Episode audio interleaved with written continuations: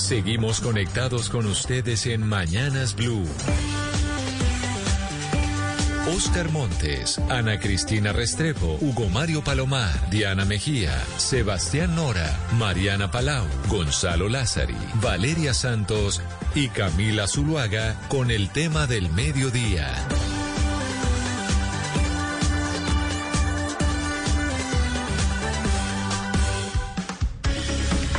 Las 12 del día, 16 minutos. Aquí seguimos conectados con ustedes en Mañanas Blue. Vamos hasta la una de la tarde. Saludamos desde ya a quienes están, empiezan a conectarse, los 400 eh, que van conectados a través de nuestro Facebook Live, las 400 personas, y también a nuestros televidentes en Noticias Caracol Ahora, el primer canal digital de noticias en Colombia que se conecta todas las noches con nosotros. El tema del día hoy, sin duda alguna, tiene que ver con las pensiones. ¿Por qué? Porque yo sí digo que afortunadamente ya estamos empezando a oír propuestas de los candidatos sobre cuáles serían sus planes a la hora de llegar a la Casa de Nariño. Y sin duda alguna, las pensiones y el sistema pensional es un tema muy grueso en Colombia y qué bueno que los candidatos a la presidencia empiecen a hablar de ello. Ha causado, pues, digamos, revuelo entre diferentes sectores la propuesta que se le escuchó al candidato que tiene más opciones de llegar a la Casa de Nariño, que es Gustavo Petro, en un debate que hizo con nuestros colegas del periódico El Tiempo el lunes, en donde habla y repite algo que viene diciendo desde hace mucho el, el senador senador Gustavo Petro. Esto no es la primera vez que el senador Petro lo plantea, pero que claro, que como hoy tiene más posibilidades de llegar a la Casa de Nariño, pues genera más preocupación en quienes no están de acuerdo con esa propuesta. Bono pensional, 500 mil pesos mensuales, medio salario mínimo para 3 millones de personas. ¿Cuánto vale en un año? 18 billones de pesos. ¿De dónde sale esa plata? De una reforma al sistema pensional. La plata ya está. No se necesita más, no se necesita imprimir, se necesita cambiar su distribución. La reforma del sistema pensional, ¿cómo, ¿en qué consiste? En un sistema de pilares. Lo propone el Banco Mundial. Se aplica en Uruguay y en otros países del mundo. ¿Cómo se hace? En lugar de tener fondos privados de pensiones con cotizaciones para ahorro individual administradas al 30% que cobran en, una, en un banco, usted manda esa plata a un fondo público por pensiones. Con esa plata se paga inmediatamente las actuales pensiones que hoy está pagando el Estado.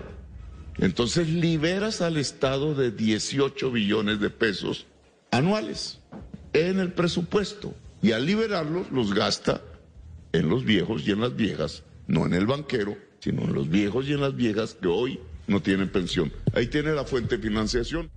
Pues ahí está la propuesta que hace el candidato presidencial Gustavo Petro sobre una reforma pensional, que es también pues nacionalizar las pensiones. Y es importante que debatamos entre quienes están a favor y en contra y son expertos en estos temas, qué es lo que más le convendría al país, porque al final nosotros somos los que vamos a votar y a los colombianos nos interesa mucho qué va a pasar con nuestra pensión. Bueno, los que tenemos la posibilidad de estar cotizando para pensiones. Por eso quiero saludar hasta ahora a Ricardo Bonilla. Ricardo Bonilla es asesor económico de la campaña del doctor Gustavo Petro y es exsecretario de Hacienda de Bogotá.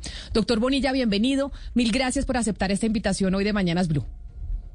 Buenas tardes, Camila. Un gusto estar con ustedes. Saludos a Santiago Montenegro, que lo veo ahí en pantalla. Así es. Y voy a saludar también al doctor Santiago Montenegro, presidente de Asofondos, que es el gremio precisamente de los fondos privados de pensiones. Doctor Montenegro, bienvenido. Gracias por estar con nosotros eh, aquí en Blue Radio. Eh, un saludo, eh, Camila, para ustedes. Gracias por esta invitación. Un saludo muy especial también al, al doctor Ricardo Ricardo Bonilla. Como a todos los que nos están escuchando. Claro que sí, como ustedes dos pues están en desacuerdo, como muchos economistas están en desacuerdo frente al tema pensional, me parece interesante que podamos tener esta conversación entre ustedes dos expertos para nosotros como ciudadanos entender qué es lo que está en discusión y qué es lo que propone el eh, senador Gustavo Petro que quiere cambiar a la hora de llegar a la Casa de Nariño.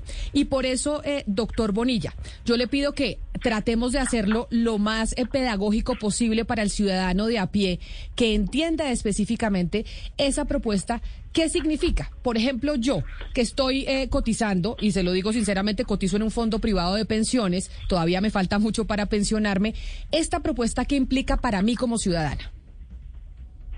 Para ti, Camila, como ciudadana, significa que eh, si, si aprueba una reforma pensional como la que hay que hacer, que es una reforma de fondo, y se aplica el sistema de pilares, tú vas a seguir cotizando, eso es un ahorro forzoso, está declarado por el Estado, vas a seguir cotizando sobre cuatro salarios mínimos en colpensiones y todo tu ingreso por encima de cuatro salarios mínimos lo cotizas en un fondo de capitalización.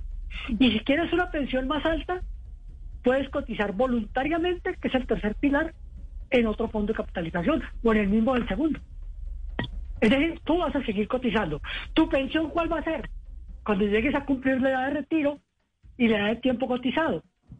Que la primera base de la pensión se, eh, la recibirás del régimen de prima media de colpensiones sobre una tasa de reemplazo sobre los cuatro salarios mínimos un complemento lo recibirás del fondo de capitalización sobre lo ahorrado más los rendimientos y un segundo complemento lo recibirás del fondo voluntario. Pero, entonces, pero ahí, pero permítame, permítame, Valeria, un momento. Pero ahí, doctor Bonilla, quiero preguntarle sobre un temor que tienen o que tenemos muchos en mi generación.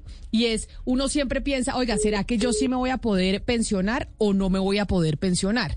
Porque entonces uno dice, la pirámide poblacional se está invirtiendo. De una u otra manera, todavía en Colombia somos más los jóvenes que los viejos, pero, pero en algún momento llegaremos a ser como Europa, en donde los viejos serán más que los jóvenes. Y ahí uno dice, ¿de dónde va a salir la plata para poder pagar esas pensiones de los viejos, que en ese momento seré yo, para cumplirme con el compromiso que dice el Estado, pues se compromete a darme con la pensión? Ese problema siempre lo hemos tenido, seguirá teniéndose.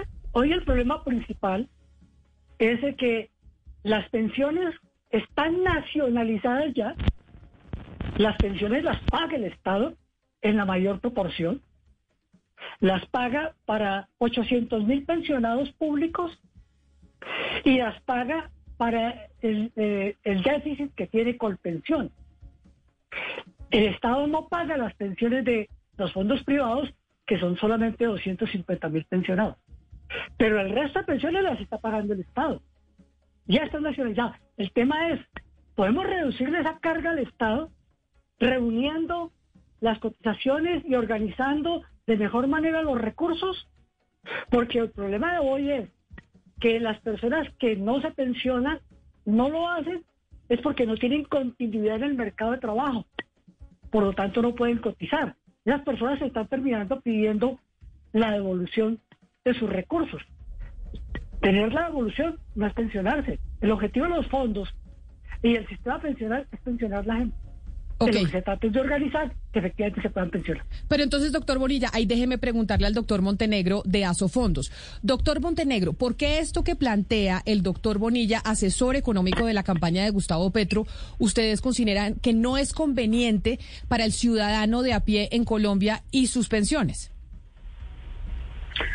Bueno, mire, es que eh, ahorita se me fue se me fue el sonido, ¿no?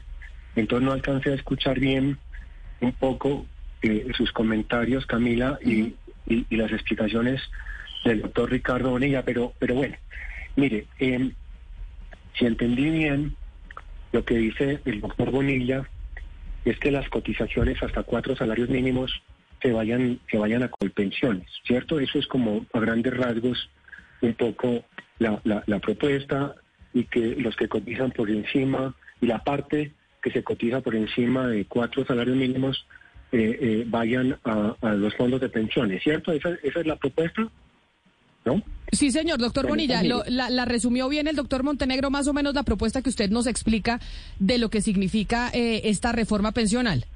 Sí, esos son los dos pilares principales del régimen contributivo. Falta el tercer pilar ahí, que es la pensión voluntaria, los aportes voluntarios.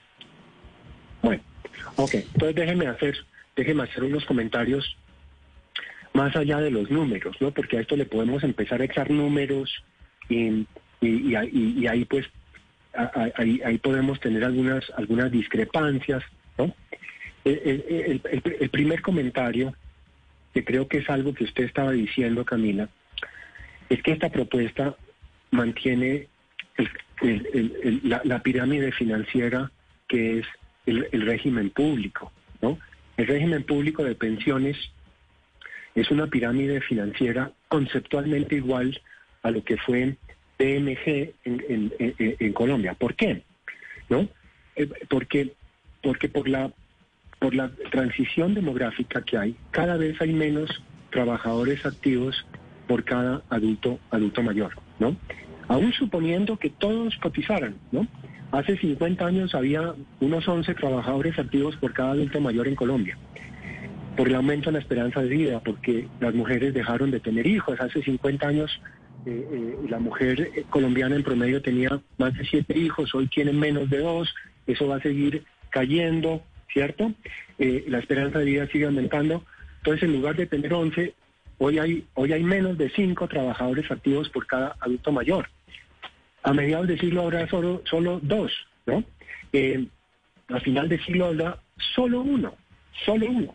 Por esa razón, eh, en, muchos países del mundo hay cada vez más capitalización en contra de un documento que sacó la OIT eh, lleno de, errores y de inconsistencias.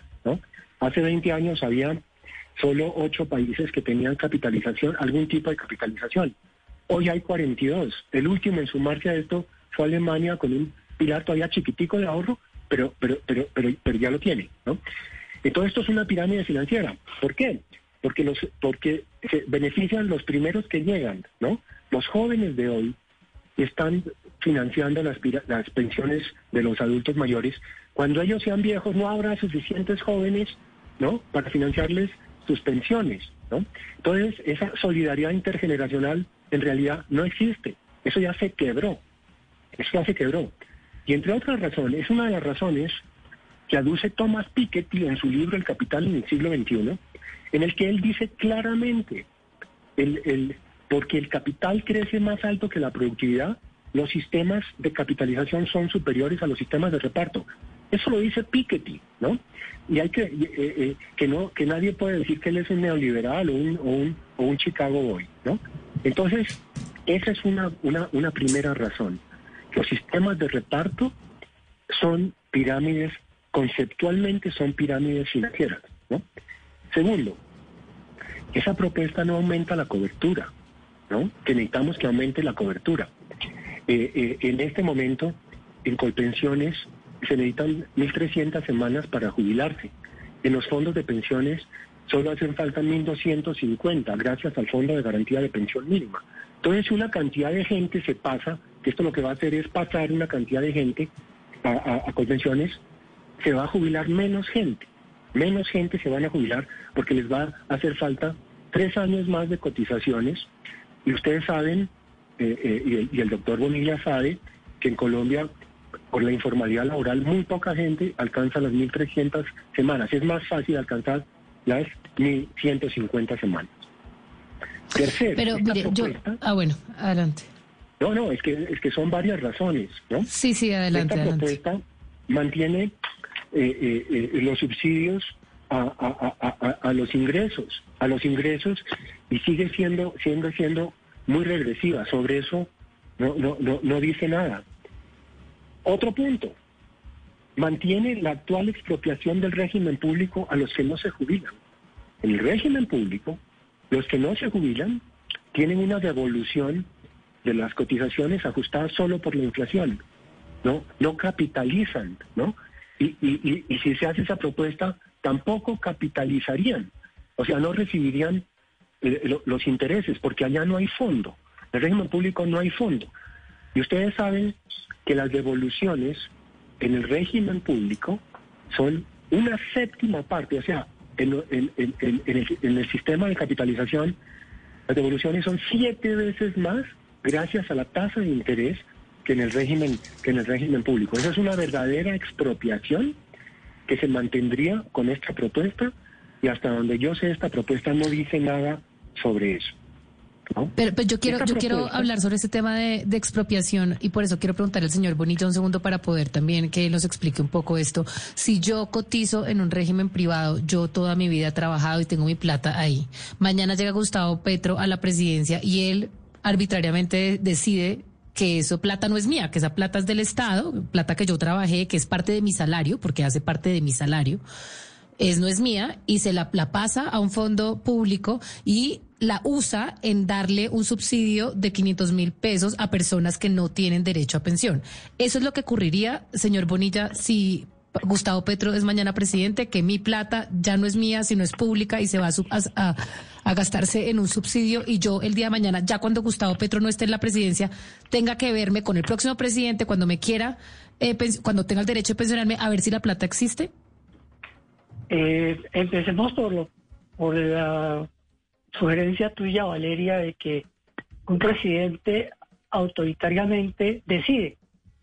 Esto es una reforma, una propuesta de reforma que tiene que ir al Congreso, que tiene un debate profundo, que se necesita que sea abierta al país la discusión, que se conozcan los distintos puntos de vista.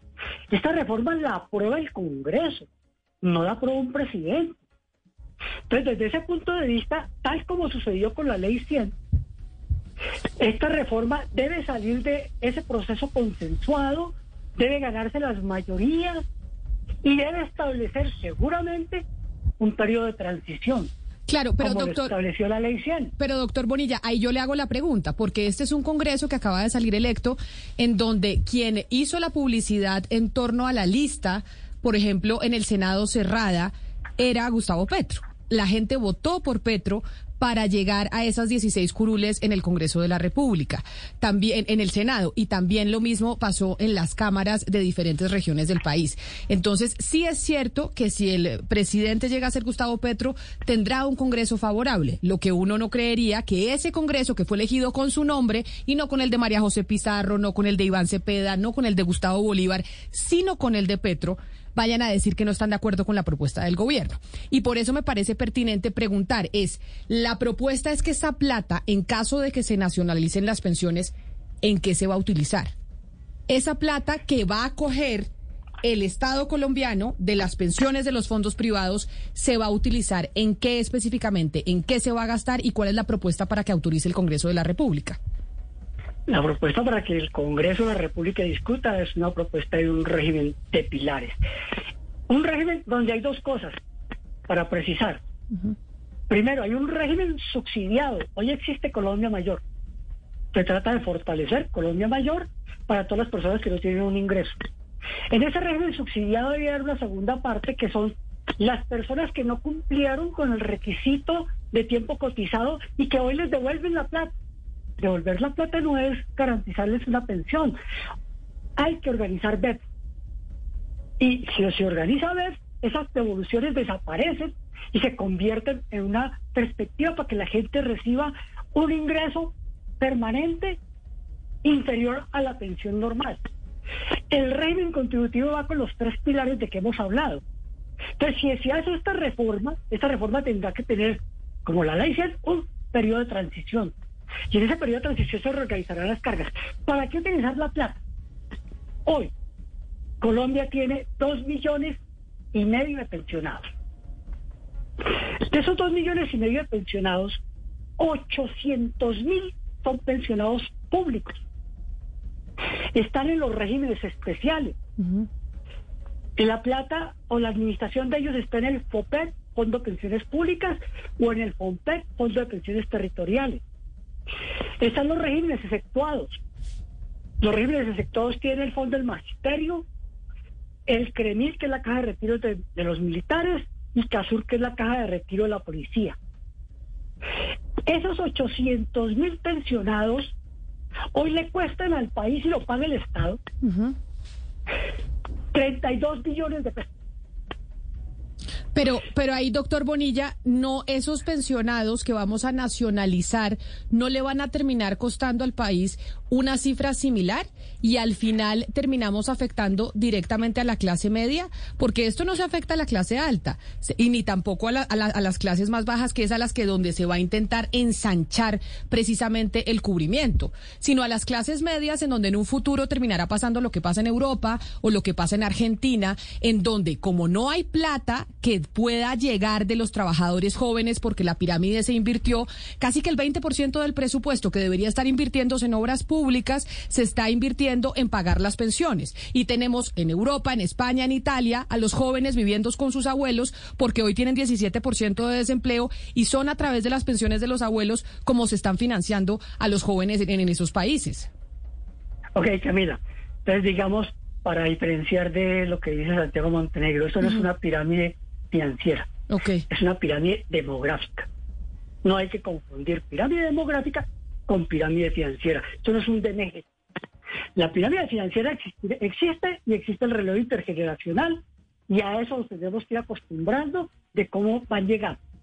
El tema es, por fuera de las pensiones públicas, en Colombia tenemos 1.600.000 pensionados. Esos 1.600.000 pensionados están 1.400.000 en colpensiones y el resto en los fondos.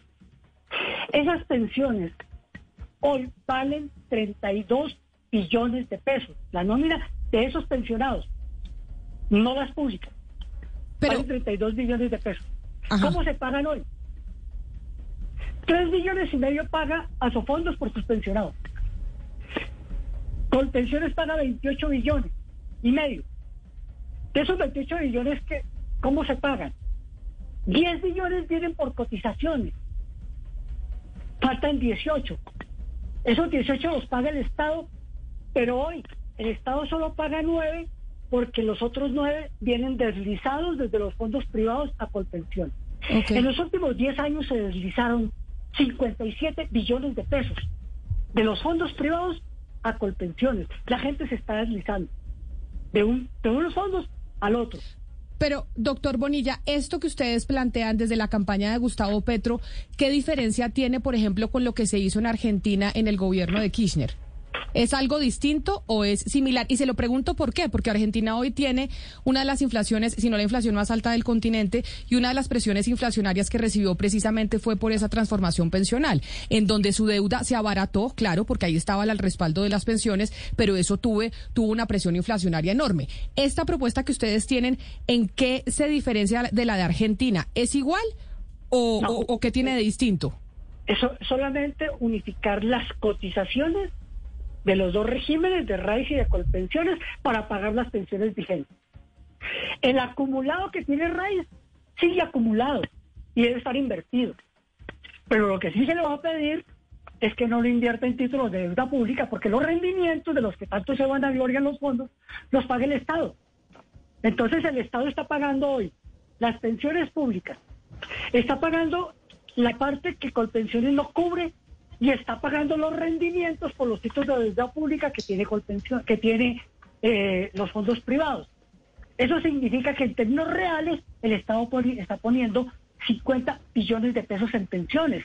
Se trata de reducir esa carga y que el acumulado de este fondo, eh, las pensiones, las cotizaciones mensuales, se reúnan y le reduzca la carga al Estado. Doctor Montenegro, es claro, usted nos dio unas razones muy claras por las cuales usted cree que esta es una mala propuesta, las propuestas del señor Petro en cuanto a lo que se debe hacer con las pensiones. Pero ¿cuál sería, según usted, una propuesta más sensata especialmente para abarcar ese problema de la cobertura o la falta de cobertura pensional que tenemos en Colombia? Sí, pero, pero, pero déjenme hacer un comentario a lo que ha dicho eh, eh, el doctor Ricardo. Vea, dice que entonces van a trasladar estos recursos para pagar las, las actuales pensiones. El candidato Petro ha dicho que se va a dar un subsidio a los adultos mayores de 500 de 500 mil de 500 mil pesos, ¿no?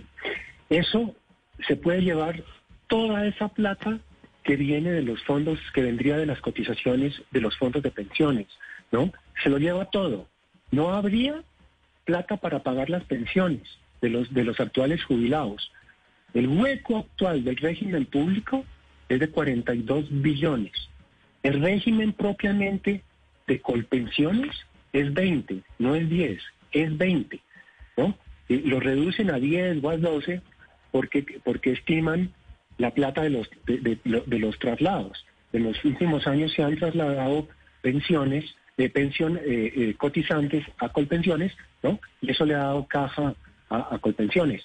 Esos traslados se, se, acabarían si se hace si se hace esto, ¿no? Entonces realmente el déficit de Colpensiones no es 10 o 12, sino 20, porque eso no son cotizaciones reales, sino, sino son, son traslados. Entonces, esa plata que se trasladan se las van a gastar en otras cosas. Y, y, queda todavía entonces de dónde va a salir la plata para pagar, para pagar las, las pensiones actuales. Porque el, porque el candidato Petro ha dicho eh, que, que, va a dar este bono, ¿no? Esta Colombia mayor eh, eh, ampliada de 500 mil pesos. Pero doctor Montenegro.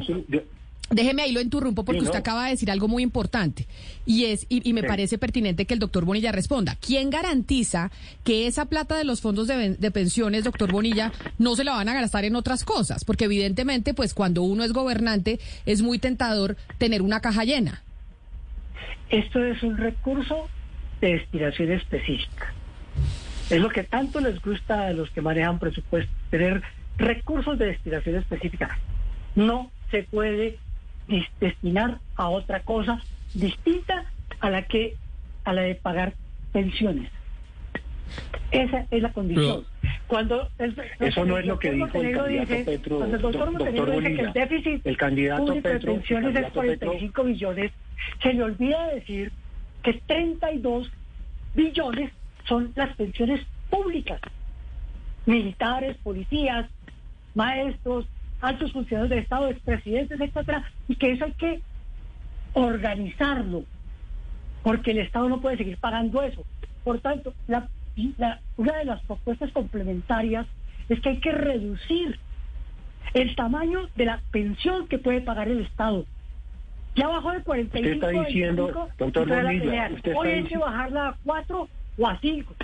Doctor Montenegro, adelante. ¿Usted por qué dice que no, que no es cierto eso y que Gustavo Petro dijo otra cosa y que la plata sí se podría utilizar pues, como caja del Estado? Gustavo Petro, Gustavo Petro dijo que con la plata de las cotizaciones de los fondos se va a financiar ese bono de solidaridad de 500 mil de, de, 500 mil pesos mensuales. Eso lo dijo, ¿no? Eso, eso, eso él lo ha dicho varias, eh, eso lo ha dicho varias, varias veces. Ahora bien, eh, eh, el doctor Ricardo está diciendo que va a rebajar las pensiones de los militares, que las va a bajar a cuatro millones.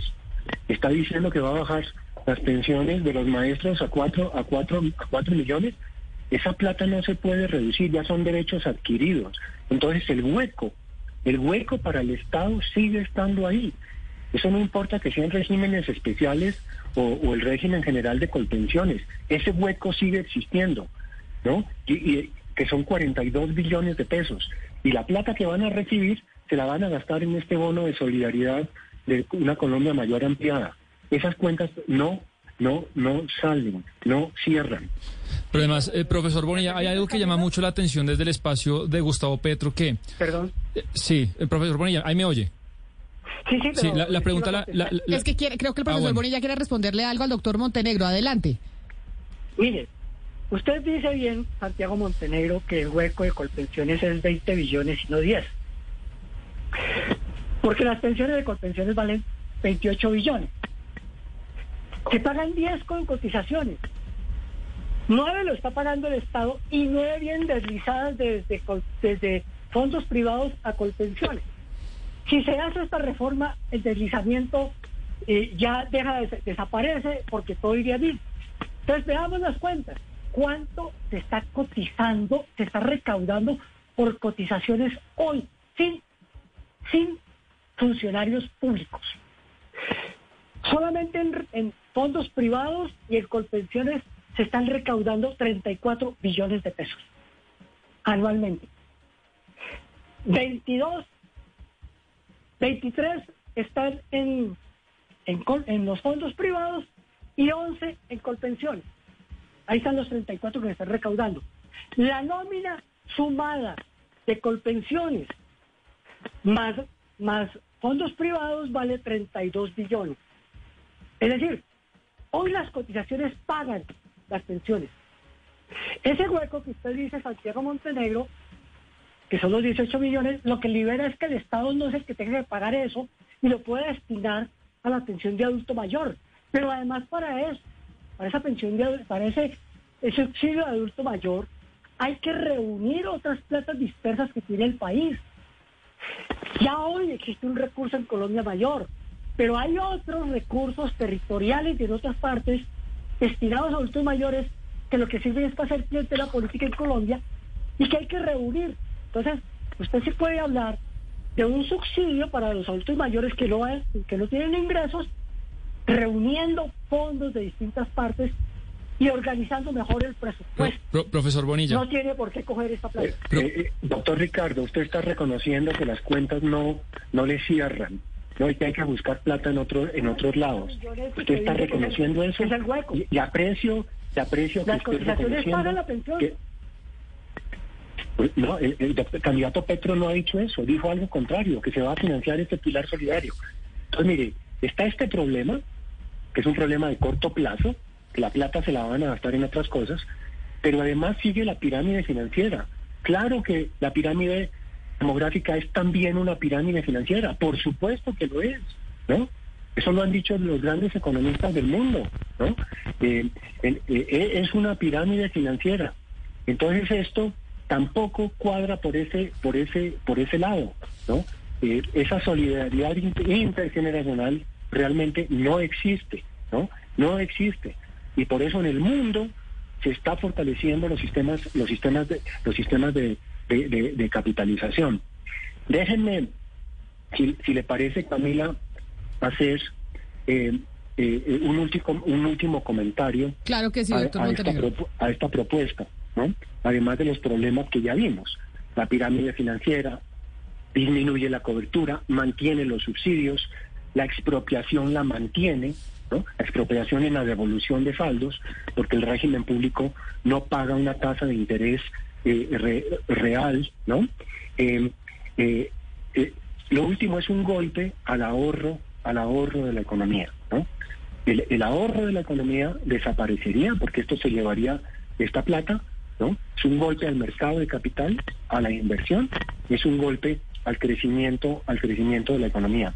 Hay un estudio de ese desarrollo que argumenta que gracias a los fondos de pensiones, el crecimiento de la economía es medio punto porcentual, ha sido medio punto porcentual ya permanente, ¿no? Permanente. Este tipo de propuestas es un golpe al ahorro, a la inversión y al crecimiento de la economía. Profesor Bonilla, yo quería preguntarle algo que llama mucho la atención del espacio de Gustavo Petro, que, en estos temas quizá lo que más abandera y es transversal a todas sus propuestas es el tema de la desigualdad, que Colombia es un país supremamente desigual y que el Estado tiene que achicar esa desigualdad.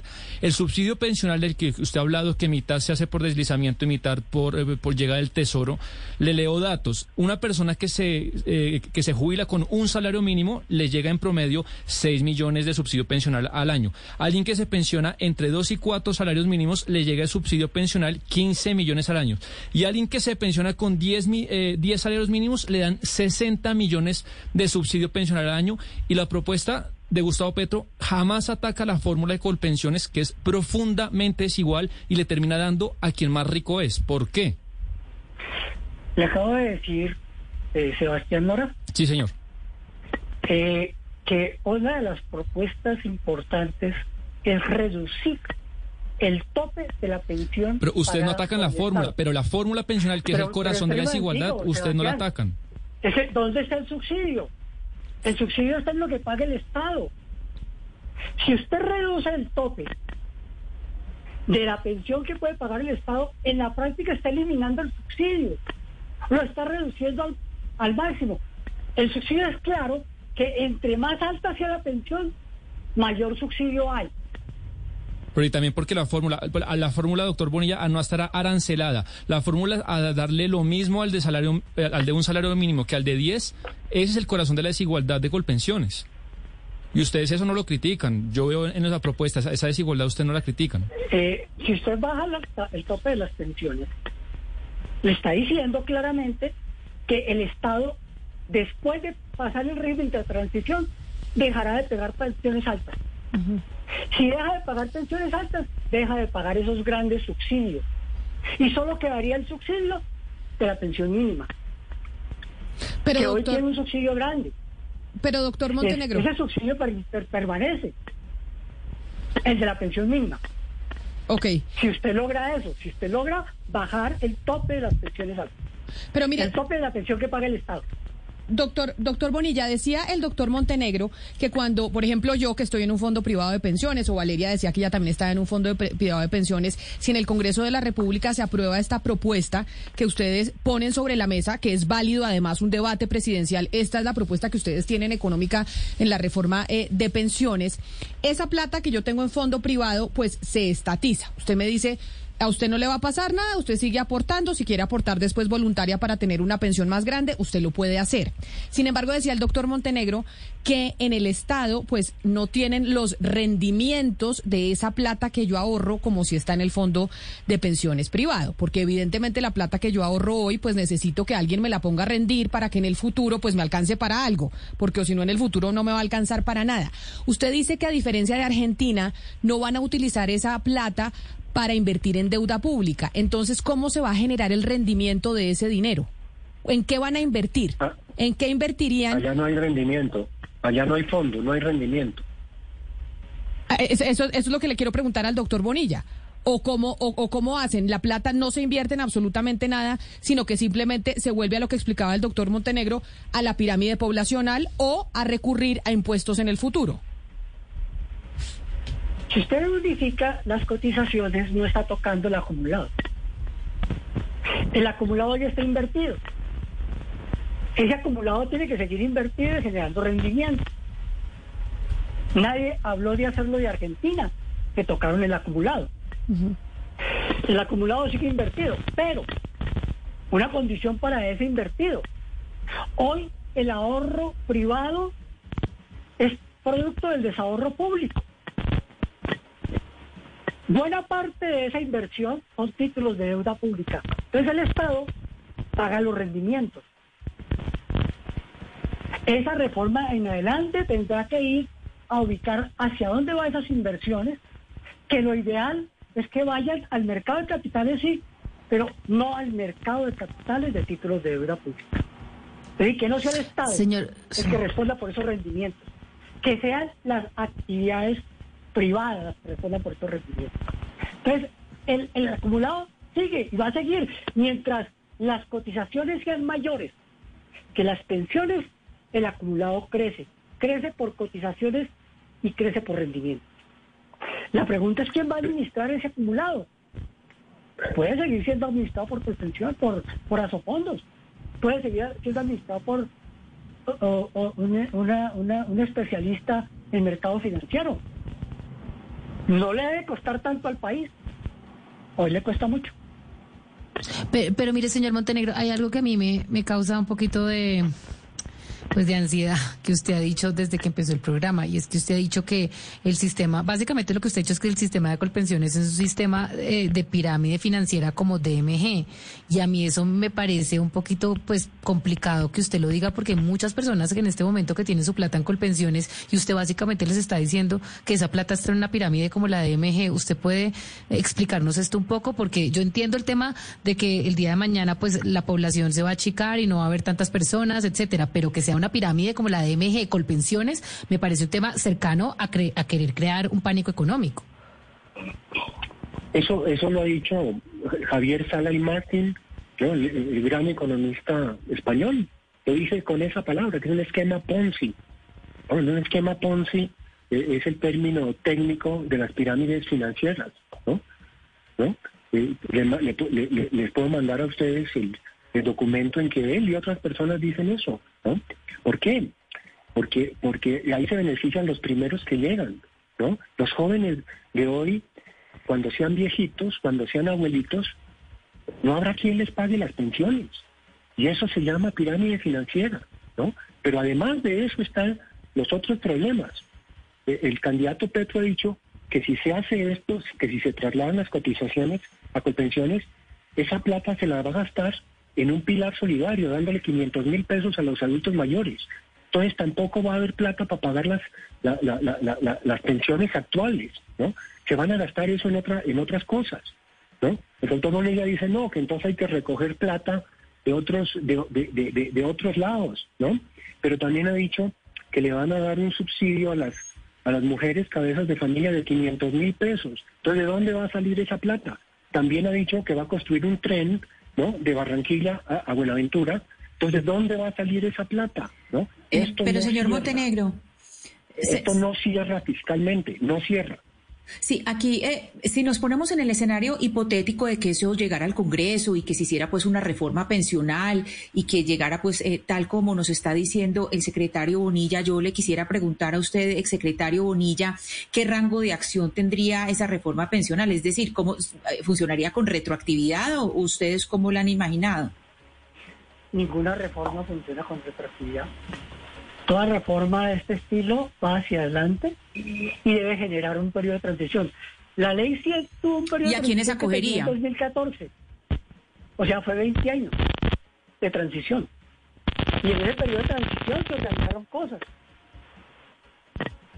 Perdona, eh, eh, eh, no te no estoy oyendo, Ana. Sí, es exsecretario. Entonces, ¿a partir de qué edad? Es decir, ¿se empezaría a tomar eh, las personas desde qué edad? Es decir, ¿a quiénes afectaría? Eh, usted tiene que ya un grupo que tiene una expectativa de pensionarse, que ya no le puedo tocar. Ese grupo de expectativa de pensionarse es hoy el de menos de 10 años. La, la, reforma en términos de un periodo de transición mínimo debe ser 10 años, pero yo pensaría en un periodo de transición como el de la ley 100, que fue 20 años. Es una generación, una corte. Esa generación es la que debe ir acomodándose para eso.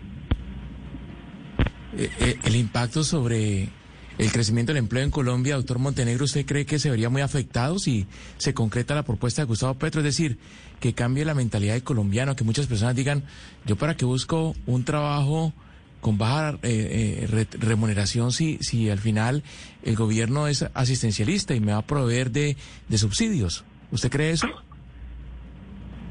Eh, eso es parte, parte del riesgo que, que, existe, ¿no? Pero porque esto tumbaría el ahorro, una de las principales fuentes de ahorro del país, que tiene ya un ahorro muy bajo. El ahorro de Colombia es un 18% del PIB, ¿no? Esto puede tumbar unos 3, 4 puntos, ¿no? Eh, acuérdense que el ahorro de China es como 45% del Producto Interno Bruto, ¿no? Entonces un golpe, un golpe muy fuerte. A mí también me gustaría decir, por lo menos, para mencionar eh, eh, los títulos, que, que en, el debate de antenoche, ¿no? El candidato Gustavo Petro dijo muchas falsedades, ¿no? Que, y, que deben preocupar a los colombianos. El, doctor Ricardo Bonilla dice que los ahorros acumulados no se tocarán. Pues el candidato Petro no dijo exactamente eso. Dijo que los aportes pensionales de los fondos de pensiones son dineros públicos, ¿no? Y cuando un candidato dice eso, que son dineros públicos, ¿no? Da a entender que puede disponer de esa, de esa plata, ¿no? Eh, y, nosotros planteamos que eso es una falsedad. El aporte a los fondos de pensiones son propiedad de los trabajadores, de acuerdo al artículo 13 de la ley 100 eh, de, comienzos de, la administración de, César, de, César, de César Galeria. ¿no? El, candidato Petro ha dicho otras, eh, otras falsedades, ¿no? que quiero decir por ejemplo, que el monto de las pensiones en los fondos de pensiones son solo un 22% del último salario. Eso es falso. Eso es falso. ¿no? 8 de 10 pensionados de los fondos privados, que ya hay más de 200 mil, y están creciendo al 18% anual, ¿no? Al 18% anual en Colpensiones solo crecen al 4%, ¿no? la pensión promedio es el 80% del último salario, sea, una tasa de reemplazo del 80% y la pensión, los de pensión mínima, obviamente reciben el ciento, el ciento, el ciento por ciento, eh, del, último salario, ¿no? Eh, eh, en esa, en ese debate como este, el, candidato Petro dijo otras, otras ocho cosas que no se ajustan a la verdad, y esto quiero decirlo acá, ¿no? Porque yo sí quiero que hagamos un debate con números, que nos, que con el doctor Ricardo Bonilla, con las centrales obreras, ¿no? Con, otros académicos con base en números, en cifras, ¿no?